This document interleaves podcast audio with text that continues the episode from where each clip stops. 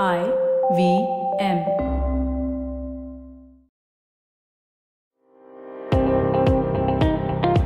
Welcome to All Things Policy, a daily podcast supported by Pragati, a flagship media initiative of the Takshashila Institution. We're a bunch of policy nerds based in Bengaluru, and we like to bring a fresh perspective to Indian affairs and an Indian perspective to global affairs. So grab a cup of coffee, sit back, and join us for today's chat. Hello and welcome to another episode of All Things Policy. And in today's episode, we will be talking about a special session of the World Health Assembly. And I have with me Rituraj Gowaikar, a colleague from Takshashila Institution, joining me today. Welcome, Rituraj, for this episode. Now, before we begin, let me give our listeners a very short introduction to our institution. The Takshashila Institution is an independent, non-partisan think tank and a school of public policy. And we have education programs that last from one semester to 1 year that are tailored specifically for people like you. They're all online and you can take them from anywhere. Currently, we have admissions open for a 12-week graduate certification program in health and life sciences. And the program begins from the 15th of January, 2022. And the application deadline is in 2 days. That's the 12th of January, 2022. Do hurry up and apply. Now, coming back to our episode today in hand, World Health Organization, WHO, had arranged a special session of the World Health Assembly where they had discussed about the need for a treaty for pandemic management, which had happened last year. Now, this is what we wanted to discuss today, as to what led to this treaty, what exactly happened during this discussion, and what was the result of it. Now, before we start into the entirety of what exactly happened in it, let's talk about some of the terminologies, because there's going to be a lot of jargon involved in this discussion. So public health emergency of international concern, or PHEIC, and all of those. So Rituraj, could you talk about what these terminologies are and give us an introduction to it, please? Sure. We will try to keep the jargon at a minimum. There is not actually much jargon, but there are actually a few terms which are often used very interchangeably in media or even during normal course of discussion, and that leads to a bit of confusion. So I thought let's get those things sorted. So when we are speaking about a treaty or a protocol or accord, we are clear what we actually mean. And these different treaties have different, gravity and different legal standing in the international arena. And that's why let's get this sorted. Now, the first thing that comes to mind is treaty. Of course, you have heard treaty in terms of, multilateral treaties or bilateral treaties between nations, especially think of the First World War, the Second World War, a myriad of treaties that might have led to, defense treaties, especially that might have led to wars. But what essentially treaty means, it's an international agreement. It can be between two parties or many parties or a group of nations on one hand and a single nation on the other hand. And these treaties have a legal standing in international law. So if somebody doesn't adhere to the treaty, any one member who has signed the treaty, they can be sued in the international arena. So the treaty is the highest form, and there is a stick at the end of it, that is, you can actually be sued. Now think of a convention being what actually goes down in the treaty. Let's say once the treaty has been signed, you actually have a document with a series of action items and do's and don'ts, and that thing thought of a convention or a protocol. Convention rather. Now, let's say in the future, people want to change certain aspects of the treaty, similar to constitution. And that amendment to a treaty is the protocol. So treaty, convention, protocol, it's these are related things. And a lower rung is something called as an accord. Now in accord, of course, there is, agreement between parties, there's a contract, but there is a way for a particular party to exit this agreement in exchange for some other benefit. So a treaty is far more rigid. An accord has a leeway. People can exit. There is an exit mechanism. And then there are lesser things like agreement where nations or multi-government organization, multinational organizations agree on a particular aspect and they just declare that, yes, we are on the same page regarding, let's say, climate change or terrorism, or in this case, let's say, pandemic management. But agreement is not legally binding as per se. It is, as the name suggests, just two entities saying that we agree on a particular issue. So now that I hope these things are clear, we can dive into the actual topic. That is the proposal of a global pandemic management treaty and a particular session that happened at the world that was organized by WHO and what actually led to that. Right. Thank you for actually telling us about what these terminologies are, because I'm getting them out of the way, because a lot of times people, you know, when you're unaware of something or you're listening it for the first time, knowing what we're talking about actually helps, right? Now, deep diving into this entire topic, you said that, okay, earlier climate change conventions and all have happened. Now, pandemic is something fairly new, and we know that all of us dealt with it, and all the countries, sort of came together in whatever way possible and stuff. So, but what exactly was the need for WHO to sort of like come say that, okay, we all need to come together to, come up with a treaty to deal with it? Because I'm pretty sure every country was dealing at their own pace or like in their own capacity and stuff. So what was the need for them to sort of like come up with something like this? Yeah, so the main impetus for this was what was happening last year during the second wave. So during the second wave, vaccines were sort of being ready. Some people were already administered. The first wave have subsided, so we knew how things look, how strained the public health of nations are. And yet, in spite of these lessons of the first wave, nations didn't really seem to have learned anything. The second wave was particularly nasty. A new variant had emerged. There was a bit of hesitancy when it came to sharing data. There was hesitancy when it came to sharing patents regarding vaccines. There was a lot of misinformation regarding what sort of standardizing medical protocols, especially what medications to give. Also, there was a clear miscommunication between WHO, heads of states, and actually the frontline workers that were responsible to protect medically as well as in other ways. And one more thing that WHO felt is that WHO cannot on its own declare a known global pandemic. What it can at best do is declare a public health emergency of international concern. That is PHEIC. And this PHEIC is, the nations part of the WHO don't really have to adhere to it. It's just a series of guidelines. So WHO felt that it doesn't really have the power when it actually has all the global data. In spite of having that, it couldn't, inform the nations. And then one of the reasons was because there was no strong legal, global document that could give WHO this mandate to declare a global health emergency, or rather, it just could declare an emergency, but not a full-blown pandemic. And these were the series of things that led to WHO treaty. And moving forward, what they did in early last year, 2021, is that they set up a 13-member committee. These people were independent of WHO. These were not WHO scientists. They were people from outside, though WHO had commissioned these people. And they did a detailed analysis of what actually went wrong, especially during the second wave. And they released this to WHO as well as to the other nations. And their conclusions were nothing, surprising. It was the same thing, that nations had started prioritizing their own people. Nations who invested in vaccines were not willing to share. There was a bit of vaccine nationalism that set in. One more worrying aspect was that there was a lot of misinformation that had crept in.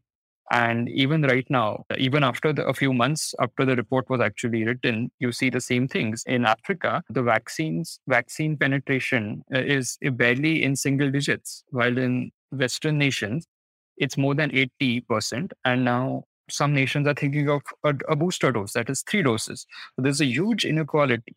Plus, there were a lot of times when data was not being shared. So the committee came to very obvious conclusions that there has to be a very stringent global way to help to ensure that in case of a next pandemic, as well as till this pandemic is over, these things are not repeated with every wave or with every year or with every emergent of a new variant. That was the main thing that led to this thought. Okay. Thank you so much for giving that background, Rituraj. Continuing with this conversation, I think one other very important question, because you mentioned what treaty is and all of that, right? So what exactly does this treaty contain? You spoke about like how there was no data shared, as well as like how vaccine inequity was there in and around the world, and how countries prioritized their own people rather than, and sometimes you can justify that rightfully so, right? Like in times like these, it's a crisis moment and stuff. But now, what does this treaty contain? What exactly is written in it, and what are the clauses and stuff like that? Could you tell us in more detail about it? So we are actually very far from signing a treaty or even coming up with a draft. What actually happened in November, December 2021 is that a special session of the World Health Assembly was, organized. And this was basically to kickstart the process to draft an agreement or an international, treaty. The idea is to, of course, adhere to the constitution of the World Health Organization, include all governments as well as, the commercial entities, scientific organizations, scientists, so that everybody is on board. It shouldn't be a lone effort by government without considering the ground reality. So we are very far away from the treaty. What actually happened is this thought and this idea to float a draft was, sort of initiated. And this process will take a lot of time in the sense in November 2021, December 2021, the special assembly was held. Now that this idea has been floated, they would meet again in March 2022 to agree on a series of timelines. And in August 2022, a working draft would actually be put forward and deliberations would start. And then the idea is that when the 76th World Health Assembly takes place in 2023, at that time, we would have actual draft where the nations could then bring in their own suggestions and then voting would happen. So it's a long process. They have just started the first step. Thank you so much for actually telling me what this entire thing is. Before we continue, we are going to take a short break and be back in some time.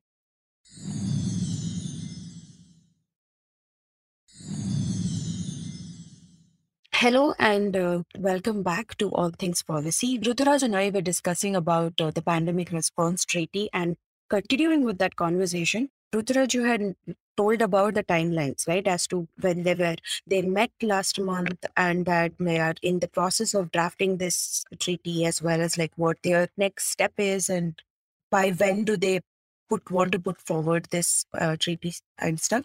Now, what exactly will this treaty cover in totality? Can you tell us more about that, please? Yes. So the first thing that the treaty wants to address is data sharing, because we have realized now that when a pandemic of this nature, especially infectious diseases, emerges, you cannot restrict your thought to a particular geographical boundary or a national boundary because this pandemic spreads. So what we need is very, very robust data sharing.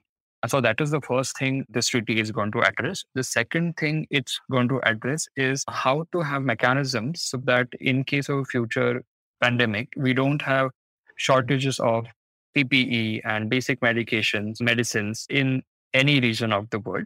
And also when a new protocol, treatment protocol emerges, maybe a vaccine could be a procedure or medicine, how quickly to ramp up the production and then to supply everyone, each and every nation. And that's where the suggestion that the players, that is the industries and the research institutes, should be part of this draft comes in, because without considering what is the ground reality of production of these kits or these procedures, these medical instruments, we can't really come up with any protocols because we need to know how much we can deliver.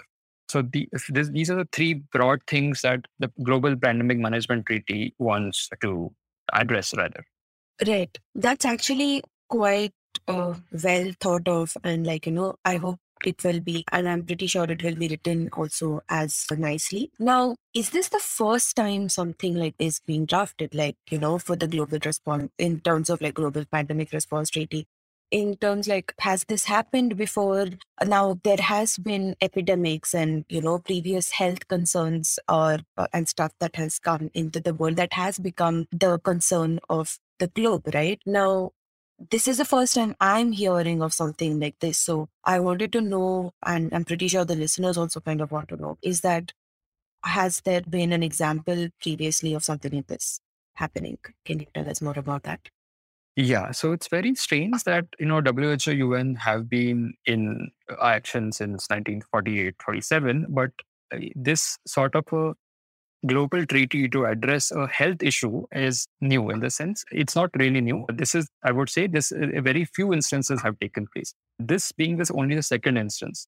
And remember, we have not even passed this. So we are still in the talks of a draft.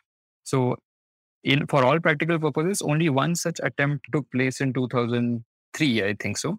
And that was related to the tobacco health, rather health issues related to tobacco consumption. Now, this is a very interesting thing because of all the pandemics, like as you mentioned during a previous discussion, measles, the polio, smallpox, many things can, you know, be thought of as a very severe diseases that can lead to pandemics or even local issues. But these were not addressed to such an extent that WHO thought of a legal treaty.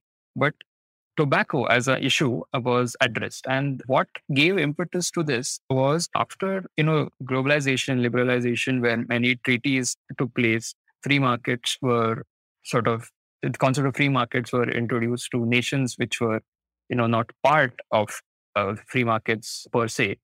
Tobacco, especially from, you know, Western companies, was being marketed to other nations, developing nations. And what had happened was there were a lot of restrictions in terms of marketing and health labels in US and let's say EU region. But somehow these were not there in other parts of the nation. So these tobacco companies focused their marketing and their sales to countries like, you know, even India, Indonesia, Thailand, and even other African countries as well. And I would suggest a book called Emperor of All Maladies by Siddhartha Mukherjee. The book is mainly about cancer, but a substantial part of the book talks about how the tobacco lobby, especially in US, prevented real research connecting tobacco consumption to cancer. It prevented this form of research to come out. And they also funded very bad research to put forth counterclaims saying tobacco actually has health benefits. So if you read that, you would understand how strong internationally the tobacco lobby was. So what the WHO thought that to protect citizens of the entire earth, we need such a treaty because tobacco-related issues were becoming almost a pandemic, if I can say that. And that's why such a thing was done. It's called the WHO Framework Convention on Tobacco Control, WHO FCTC. And what it did was it ensured things like there should be more education regarding what tobacco usage leads to in terms of health benefits. Then it set in measures to ensure what can go into a tobacco product because tobacco industry was unregulated. It often in other countries, it is small scale, small industry, and you can have a lot of adulterants. It can be more toxic. And then it led to packaging and labeling standardization where health warnings were a must on the boxes and packaging. It actually prevented tobacco products being advertised. So if you realize in India or actually anywhere in the world, you don't see hoardings or, you know, advertisements on TV or on the internet actually selling tobacco products. And that is because of this WHO FCTC convention.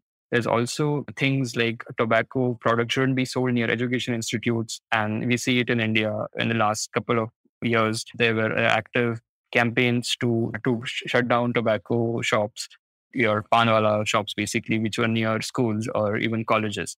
These all things are a result of this WFCTC convention. So what I'm trying to come at is that when such an issue is taken at the international level and a global treaty is used to address this, it can be really powerful to check because there is a lot of awareness in terms of tobacco's relation to ill effects on health. If the world polls suggest there is actually a decrease in the way tobacco is being consumed all over the world. And one of the main reasons is this treaty. So There is a precedent, but we just have one, prior international treaty. I hope the convention, the new proposed treaty on pandemic actually has this, strength to help prevent, mismanagement. We can't really control the emergence of a new disease and the pandemic, but what we can definitely see that we don't repeat the same mistakes as we did in the second wave, and now probably we are repeating the same mistakes in the third wave as well. Right. That actually was quite interesting, because I think when we talk about pandemics or any sort of global concern, polio and measles and smallpox and all of those would be the first thing to come into our head, right? But the fact that they did this for tobacco and they did see very good results out of it kind of gives sort of a positive, positive hope for people that, something like this could work for this pandemic response treaty as well. Now, when we talk about as we're talking about the pandemic response treaty, one of the questions I had was, given the fact that so many countries are associated with WHO and are members of WHO, have all countries agreed to this? Are there disagreements regarding this treaty? Do all countries unanimously decided that, okay, they want to have this, or was this idea come up by some members of WHO and then there have been disagreements also oh, they're completely against the entire idea of having a treaty? What do you do you think so? Yeah, I mean, the whole concept and the draft is a very ideal scenario. But as you said, many different countries would have different priorities. And that's the whole reason that these things take place, right? So some reports indicate right away that from this first go, US and China are sort of not very encouraging of a global treaty for pandemic management. The reasons are different, and the reports are not clear, but US and China are, I would say that they are not very happy. But this is how the process works, right? I mean, this meeting, the special assembly that took place in December 2021 has sort of set up a discussion.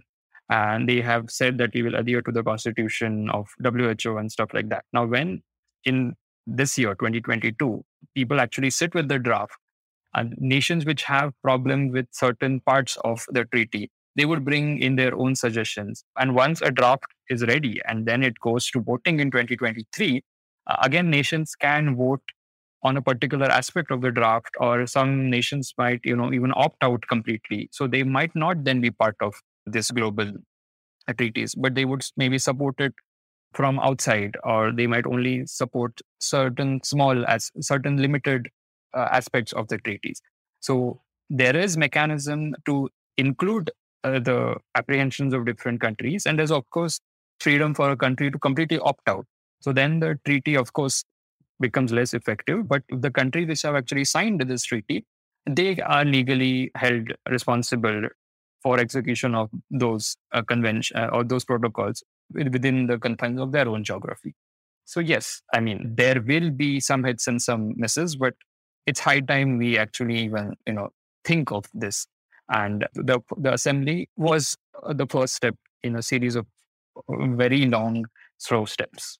Yeah, that is actually quite interesting, because I think a follow-up question to that entire thing was, obviously, right now, if a country sort of opts out, then the effectiveness of the treaty, if I may use that word, sort of goes down because there's no contribution from one entire country. But is there a chance? I'm not sure, as well as I don't know if this thing, but is there a chance for a country to be involved in the beginning and then maybe gradually opt out a few years down the line?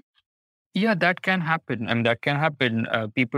Countries might bring in a few suggestions, but they might be voted out during the process when the draft is made. And then during the final voting, they might just vote against it.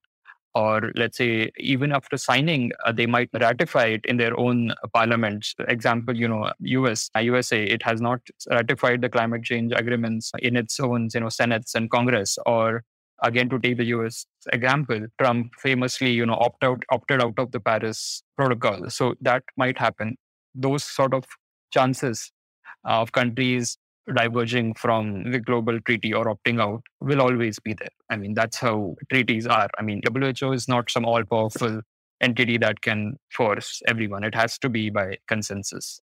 Right. Following the previous question that I had was, Rituraj, is that in the assembly that you mentioned, right, special session of the World Health Assembly, what exactly had happened for this treaty to come up? Can you tell us more about that? Yeah. So the Health Assembly concluded last month. I would say it wasn't a complete success. What happened was the nations which took part in it, they agreed that they will stick to WHO's constitution. So this treaty would fall within that. It won't go over and beyond what the WHO par. They also suggested that international health regulation, something called as the IHR, it's a document that WHO has, that would need to be modified in order to accommodate this particular treaty. So I've talked about IHR in a previous podcast when we were talking about global health surveillance. So IHR is a document which sort of gives the WHO the mandate to collect data about health and diseases globally and then advise other nations. So this document needs to be updated because what this treaty is aiming at is to increase the powers of WHO slightly more. So that was agreed upon. But what was not agreed upon is that the legal status. So countries like, Japan, Germany, South Africa, and even the European Council, they were proposing a treaty that is the highest form of a legally binding international agreement. But it seems that a treaty won't be possible. Many people had objections, especially China and US, according to some reports. So what we might get is actually accord. So accord is one level below an agreement because, as I mentioned initially in the talk, an accord allows a particular nation to exit with having less legal problems. So they can, opt out by having some mutual agreements with other member nations. So an accord is less binding. It is less strict. So what we are going to get is accord, not a treaty as such. Another aspect which was very hypocritical, that's what I thought, that in the initial, resolution or whatever, not a resolution, but the call for this treaty and the draft, EU was the one who initiated. And they said the very right things about vaccine equity and vaccine nationalism. But when South Africa and India raised the point about the waiver of patents, especially related to vaccines, and India and South Africa had already raised this last year. So this point was again raised during this meeting that maybe this accord or treaty, whatever comes out, should have clear-cut points regarding waiver of patents for upcoming treatments. But EU is not forthcoming. They are not willing to give blanket waivers for patents. So I thought this particular thing was hypocritical and taking the whole argument back to square one. But it was not all negative. One thing everyone agreed was the data sharing should be strengthened and each nation has agreed to it. And one of the ways it can be done is through something like what happened with Indonesia in the last year. So there is a framework called, Pandemic Influenza Preparedness, PIP framework. And that is again, international sort of framework. Now this arose because of a particular thing that happened with, Indonesia. So Indonesia had given certain samples of your regular influenza. And some pharmaceutical company in the West had prepared vaccines. But Indonesia was not given these vaccines. So then Indonesia, with the sharing of information regarding a particular influenza outbreak in its country, and that is not right, right? I mean, both things are not right. But to avoid such things, the PIP, that is Influenza Pandemic Influenza Preparedness Framework, was developed. And this ensures that if any country is sharing data and that data is used to create a vaccine or a medication or anything, then that will be given to WHO and then WHO would direct this to a particular country. And in the Indonesian example was a very good example in the sense this a problem was seen and a framework was quickly developed and the problem was resolved. So something similar is definitely going to go in that pandemic accord that I must call now because it might not end up being a treaty. So yeah, some hits and some misses. That's how, these things happen at the global stage. So let's see over the next 3 sessions, this draft might actually be formed. And then hopefully if there is a pandemic, I hope there is not a pandemic, but if there is, then we won't be, the nations of the world won't be rushing like we did in the second wave and third wave. And hopefully there are no knee-jerk policy measures, but a very calm and scientific approach towards future pandemics. That's what I would say. Yeah, that's actually quite interesting how, high-income countries and middle and low-income countries think about certain issues, right? I think when you were speaking about what exactly happened in the World Health Assembly and the responses and the concerns India and South Africa had and the concerns EU and US had. So at certain points, they were so different and they were not meeting at a certain point. That's actually quite interesting. This was actually a very insightful and nice, wonderful conversation with Rituraj. Thank you for joining me and for telling us about what exactly the global pandemic response treaty is. And I hope when the actual draft comes out following in the next few months and hopefully by 2023, we will, in the future, if something, I hope there is not any pandemic in the near future or even in the future, but whenever there is, if there is, I hope, like you said, we end up having a very calm and a logical approach towards these things rather than having some knee-jerk reaction to this thing and putting so many lives at risk, right? Thank you for joining me. And this was All Things Policy. Thank you for listening. If you liked our show, don't forget to check out other interesting podcasts on the IVM network. You can tune into them on the IVM Podcast app, ivmpodcast.com, or wherever you listen to your podcasts. You can also follow IVM on social media. The handle is @IVM Podcasts on Twitter, Facebook and Instagram. And hey, if you'd like to dive into Takshashila's research on technology, strategy and economic affairs, check us out at our Twitter handle @TakshashilaINST or our website takshashila.org.in.